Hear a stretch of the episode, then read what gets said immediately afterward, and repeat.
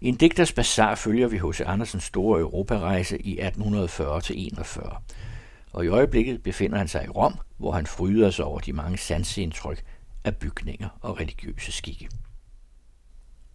De fleste mennesker trænger til en sanselig indvirkning, skulle de på bestemte festdage og timer kunne hæve deres sind til andagt. En sådan indvirkning har den katolske kirketjeneste, men den taber sig for meget ceremonivæsen. Det synes her, som om kirken fejlagtigt har opfattet læren, at uden vi bliver som børn, kommer vi ikke i himlen. Til den betragter ofte sin menighed som børn, der ser og tror, der mere drømmer end tænker. En hver festlighed, jeg har set i Rom, indesluttede en i sandhed smuk idé eller tanke. Men udtalelsen af denne blev ofte, om jeg så kan sige, for meget lemelig gjort. Man ville beskueligt fremvise, hvad der kun hører hjemme i følelsens gebet, og derved fremtrådte et grelt karikeret billede. Jeg tror, at alle dannede katolikker har samme erkendelse. Til der, hvor min religiøse følelse ligesom blev såret, så jeg aldrig nogen anden forsamling end folk af den allerlaveste klasse, hvis åndelige begreber stiger ned til barnes. Der er unægteligt noget smukt i, at de kristne en dag om året mindes de første brødre i troen, der led og døde for den, og med deres blod ligesom besejlede dens kraft og hellighed. Katolikkerne har således en fest for martyrerne, og i Rom er en egen kirke, en af de prægtigste, indviet til dem. Kun én gang årligt åbnes den, den 26. december. Alt stråler da derinde med lys, og gulvet, ja selv vejen dit, er bestrøget med grønt, men har intet givet for at hæve tanken om martyrernes sjæles storhed, om kraften hos den tro, der gav dem mod til at opoffre livet for den. I grælde billeder rundt om er martyrernes død fremstillet. Man ser en række afskyelige bødelscener. Her bliver brysterne skåret af en kvinde. Der karter man en ihjel. Her rives øjnene ud. Der bliver en hugget i tu, led for led, og derpå stegt eller kogt. Man vender sig bort fra det skrækkelige. Tanken føler sig betynget af dette, og omfatter dog dette, i stedet for opfyldes af den åndelige storhed. Der er noget poetisk smukt i at fejre julen som børnenes fest, men således som det sker i kirken Arcacheli i Rom, til gøres idéens skønhed ved dens materielle udførelse. Et af sidekapellerne i kirkens venstre gang er aldeles forvandlet til teater med kulisser, bagtæppe og sætstykker. Scenen danner en landlig egen, har sidder en figur forestillende Madonna, iført virkelige klæder, på hendes skød hviler, formet af voks, Jesusbarnet, der stråler med guld og juveler. Josef står ved hendes side. Hyrderne bringer deres offer. Malet på pap pranger Gud omgivet af engle højt i skyerne. Foran denne skueplads, der er godt belyst, holder pavelige soldater vagt. Et bord er sat op til en af de nærmeste piller, og på dette stiller mødrene deres børn. Og det er ganske små, på fem eller seks år. Barnet opremser da et digt, der drejer sig om barn Jesus eller julen. Det sker ikke sjældent, at den lille prædikant enten bliver bange og pludselig holder op, eller hæver så komisk sin lille stemme, så at den hele forsamling kommer til at le. Det er ikke kun én, der taler. Man ser stundom to, ja tre småpiger stillet op ved siden af hverandre, og på vers fører en dialog om Bambinos dejlighed. På den 6. januar kulminerer denne fest. Jeg var her dette år. Det var en regnfuld dag med Sirocco. Den stærke røgelse inde i kirken var trykkende, i det den blandedes med uddunstninger af de hvidløgsspisende bønder og de pjaltede skidende tækkere. Jeg følte mig slet ikke vel herinde. Festligheden skred imidlertid fremad. En lille pige holdt dristigt sit foredrag på vers. En messe blev afsunget, og nu begyndte processionen igennem kirken hen til den lille skueplads. En af munkene klatrede op på den, tog Jesusbarnet ud af Madonnas arm og steg derpå ned med det, men i samme øjeblik faldt et helt musikkor ind med den mest lystige musik. Bækner og trommer lød gennem kirken. Det var en march, som i en opera buffa. Den skulle udtrykke hjertets jubel over, at Kristusbarnet nu var givet os mennesker, men mig gennem isnede denne vildhed. Jeg følte mig afficeret og søgte udgangen. Et par bønder, der her ville gå over gangen, hvor processionen skulle forbi, blev af to kraftige munke stødt for brystet, så de ved tilbage. Mig som fremmed lod de passere. Jeg søgte udgangen, men den hele procession fulgte i hurtig march efter og var på den høje trappe lige så tidligt som jeg. Regnen skyllede ned. Biskoppen hævede Jesusbarnet i sine arme for mængden derude. Alle sank på knæ. En råben af de nærmeste munke. En paraply, en paraply, barnet bliver vådt, lød højt fra mit øre. Jeg havde en følelse, som om jeg gik fra et Guds tempel, der var vandhelliget. Fader, forlad den. De vide ikke, hvad de gør, bad jeg uvilkårligt. Kirken, Jesus, ja Guds mor, var mit hjerte for helligt til disse grælde ceremonier. En anden festlighed må jeg omtale, der også fra tankens side er kristelig smuk, men som i sin virkeliggørelse bliver mere komisk end opbyggelig. Det er den, at også dyrene skulle have del i Herrens nåde og velsignelse. På en bestemt dag, eller rigtigere i en bestemt uge, til der en dag ikke slår til, er festligheden udvidet til flere dage i rad. Fører bunden sit æsel, stundom end også sin gris, til Sankt Antoni i kirke, for at de kunne blive overstænket med vigevand og derved sikret mod sygdomme og forhekselse. Alle heste fra Vitorinøjene til pavens eget forspænd kommer til kirken. Den står åben, og indenfor er alle aldre besatte med lys. Gulvet bestrøget med grønt, væggene fulde af billeder malet al fresco, men dårligt, aldeles uden fantasi. Det er fremstillinger af den hellige Antoni i fristelseshistorie. Et sted kommer djævlen og banker på en stør, et andet sted står djævle, der gør nar af helgens glorie. Hele pladsen foran klosteret er opfyldt med mennesker, har jeg motiver for en genremaler. Side om side holder vogne med fremmede, der alle står op for at se. Ridende soldater gør gaden ryddelig. Nu kommer en vogn fyldt med børn, der er lyksalige over, at hestene skulle velsignes. Nu kommer en anden vogn med et gammelt gudfrygtigt ægtepar, der korser sig dybt i det, de gør holdt foran klosterdøren, hvor munkene står, og med en almindelig murerkost stænker vigevand på hestene. En kordreng overrækker kusken et billede af den hellige Antonius, og jeg holder derfor et eller flere store vokslys, hvilket siden indvis i klosteret og sælges for høj pris. Det er højst malerisk at se bønderdrengene på hestene, der skulle velsignes. De, de sidder ikke midt på ryggen af dyret, men de sidder ude lige over bagbenene. Broede bånd flagrer fra den spidse hat. Trøjer og bukser er så lappet, at man ikke ved, hvilket stykke der for først færd hørt til klædningen. Jeg så denne gang en gammel mor Lille komme trækkende med et ganske lille æsel. Det havde silkesløjfer om halen, og på hver borg var klistret en lille gris af guldpapir. Mor Lille stod med stor andagt foran munken, nejede dybt og korsede sig. Drengene stak i midlertid med lange pinde det lille æsel under halen. Soldaterne måtte komme dyret og mor Lille til hjælp. Lige fra klosterdøren rider i trav bunden tværs over pladsen til et af de åbne osterier, sætter med dyret ind i stuen, hvor de andre bønder sidder om de lange træbord og drikker, for selv at blive dyr i dag og få adgang til velsignelsen. I de samme dage føres forerne, der er pyntet med sløjfer og guld, til Sankt Arnese kirke uden for byens mure, og jeg holder der velsignelse. Legenden fortæller fra hedenskabets tid om den hellige Agnese, at hun var lige så smuk som uskyldig, og blev derfor, da hun ej ville afsværge sin kristne tro, ført ind i et hus, der var indviet lasten. Har fandt soldater og vagabonder de lidt færdige kvinder. Til disse blev Arnese nøgen slæbt ind i et kammer og overgivet til to rå soldater, men i samme øjeblik, fortæller legenden, blev hendes smukke, lange hår endnu længere, endnu tættere end før, så at det som en kappe hang om hendes skuldre ned til fødderne.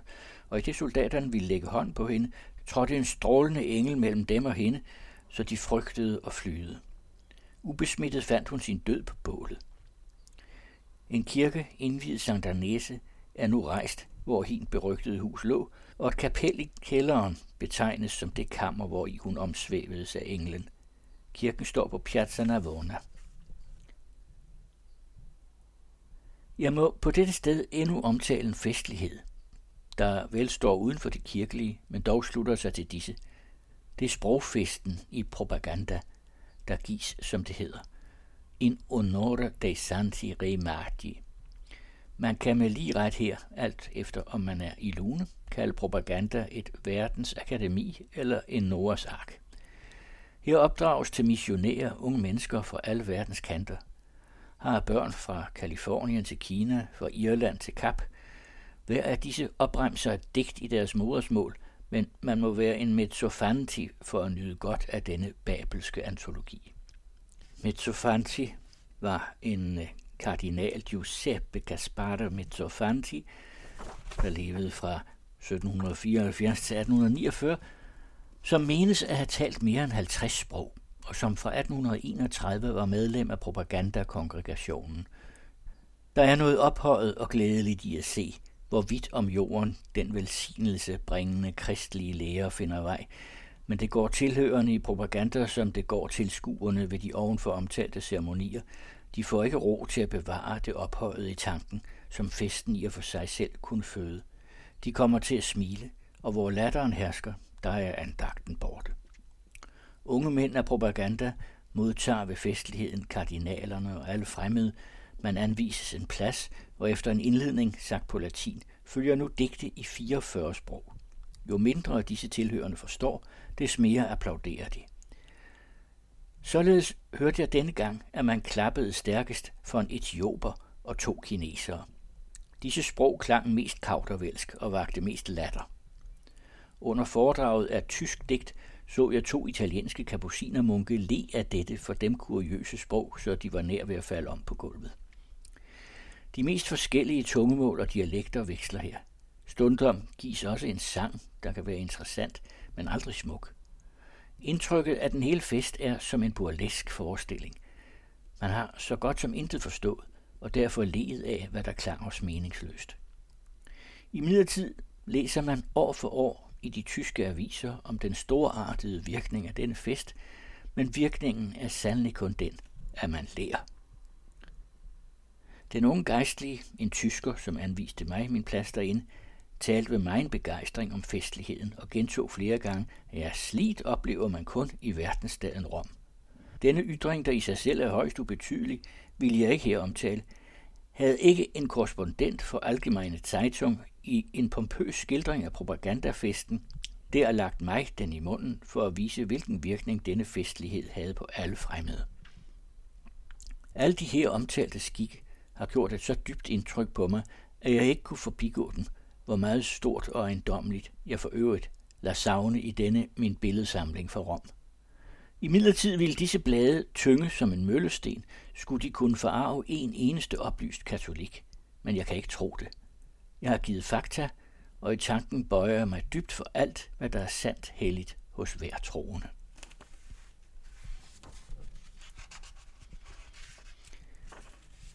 Vandfaldene ved Tivoli Det var en af de første dage i februar, men et dejligt solskin. Mandeltræet stod i blomst. En vogn med tre danske, nemlig teologen Konrad Rode, digteren H.P. Holst og forfatteren, rullede hen af den gamle Via Tirbutina forbi kirken San Lorenzo. Endnu denne aften ved fakkelblus vil de se de styrtende vande i Tivoli. Ruiner af oldtids grave og forfaldende tårne fra middelalderen rager frem på den ujævne kampagne. Hyrder i forårskinspelse og med madonna-billeder på den spidse af solen gennembrændte hat stod ved de forfaldende mure, hvor et bål var tændt, hvorfra den blågrå røg hævede sig i luften. Allerede mærkede vi den giftige stank fra den lille flod Solfatara, der er kun som en bæk, men den skiftige dampe havde dræbt alle friske spiger rundt om. Et svovlgult skum flød ned af de fugle vand. Vi kørte i galop, og snart var vi ude af den forpestede kreds. Floden Anjo med friske strømme, sivgroede bredder og et malerisk tårn bød os velkommen på bjergenes gebet. Vejen gik opad og altid mellem træer. Den prægtige olieskov ligger her foran byen. En forunderlig lufttone omhyldede den store udstrakte kampagne. Denne blåhed, det violette i bjergene langt ude og tæt ved os, det stærke mørkegrønne i træernes løv, var af en herlig virkning. Solen, som gik ned, kastede et rødt ildskær på træstammerne. De syntes forgyldte. Lyden af en sækkepibe lød under bjergskrænten. Alt gav billedet af en smuk sydlig aftens yndige ro.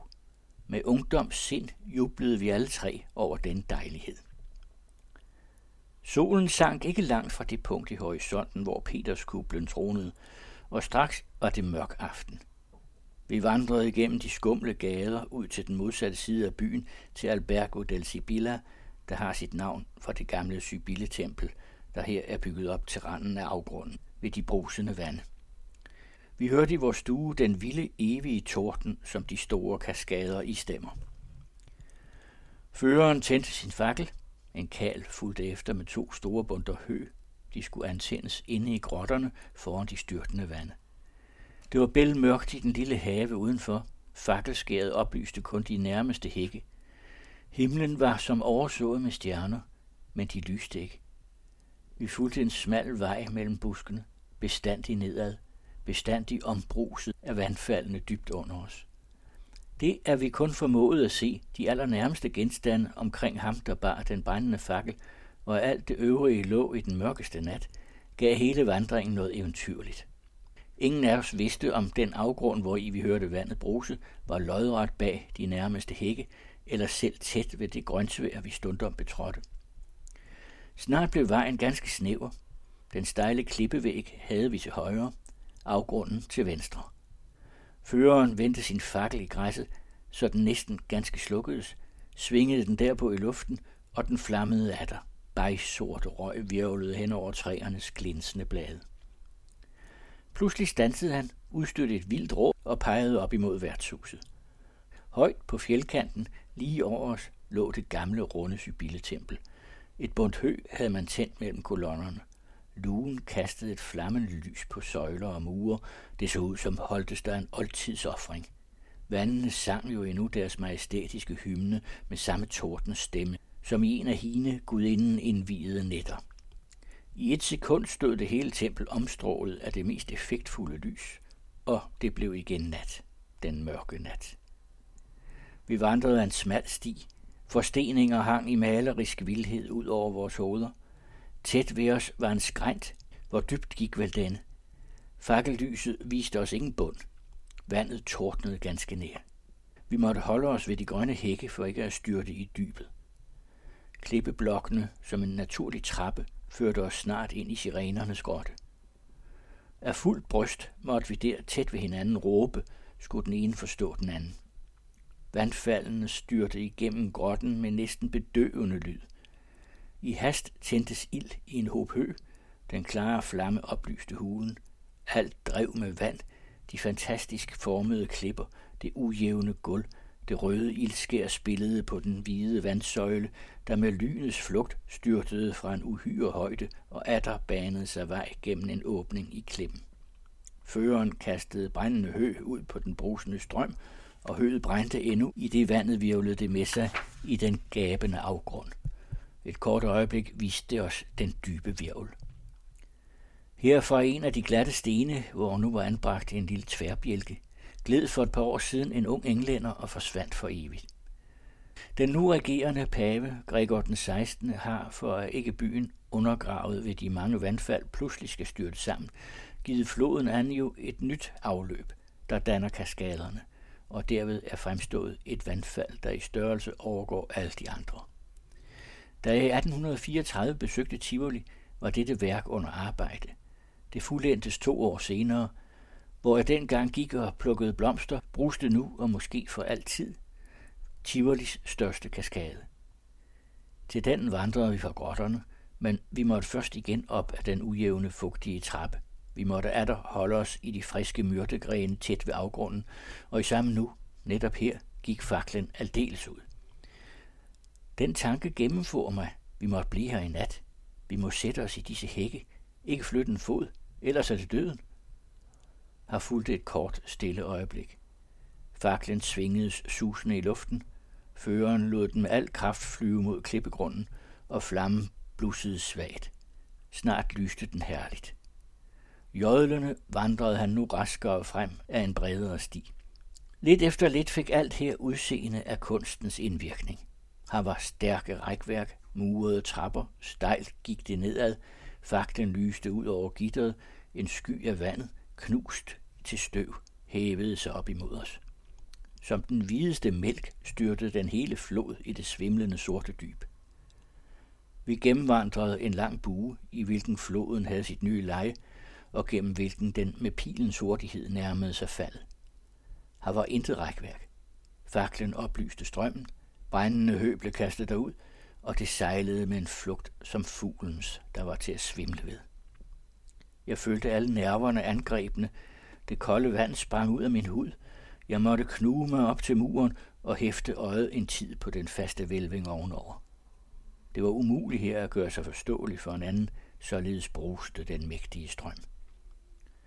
En halv time efter sad vi alle tre oppe i et stort kammer, rundt om det veldækkede bord. Vi talte om Danmark, om al vores kære. Skåler blev drukne for dem, mens kaskade og kaskateller tordnede dertil. Det var en aften fuld af poesi. Arm i arm stod vi ved det åbne vindue. Stjernerne glimrede så smukt, og som et hvidt flor skimtede vi under os i dybet. De brusende vandmasser, der istemte deres sang så stærkt og evigt, som ingen digter kan synge den. Jeg fortsætter de kommende uger med flere uddrag fra en digters bazar.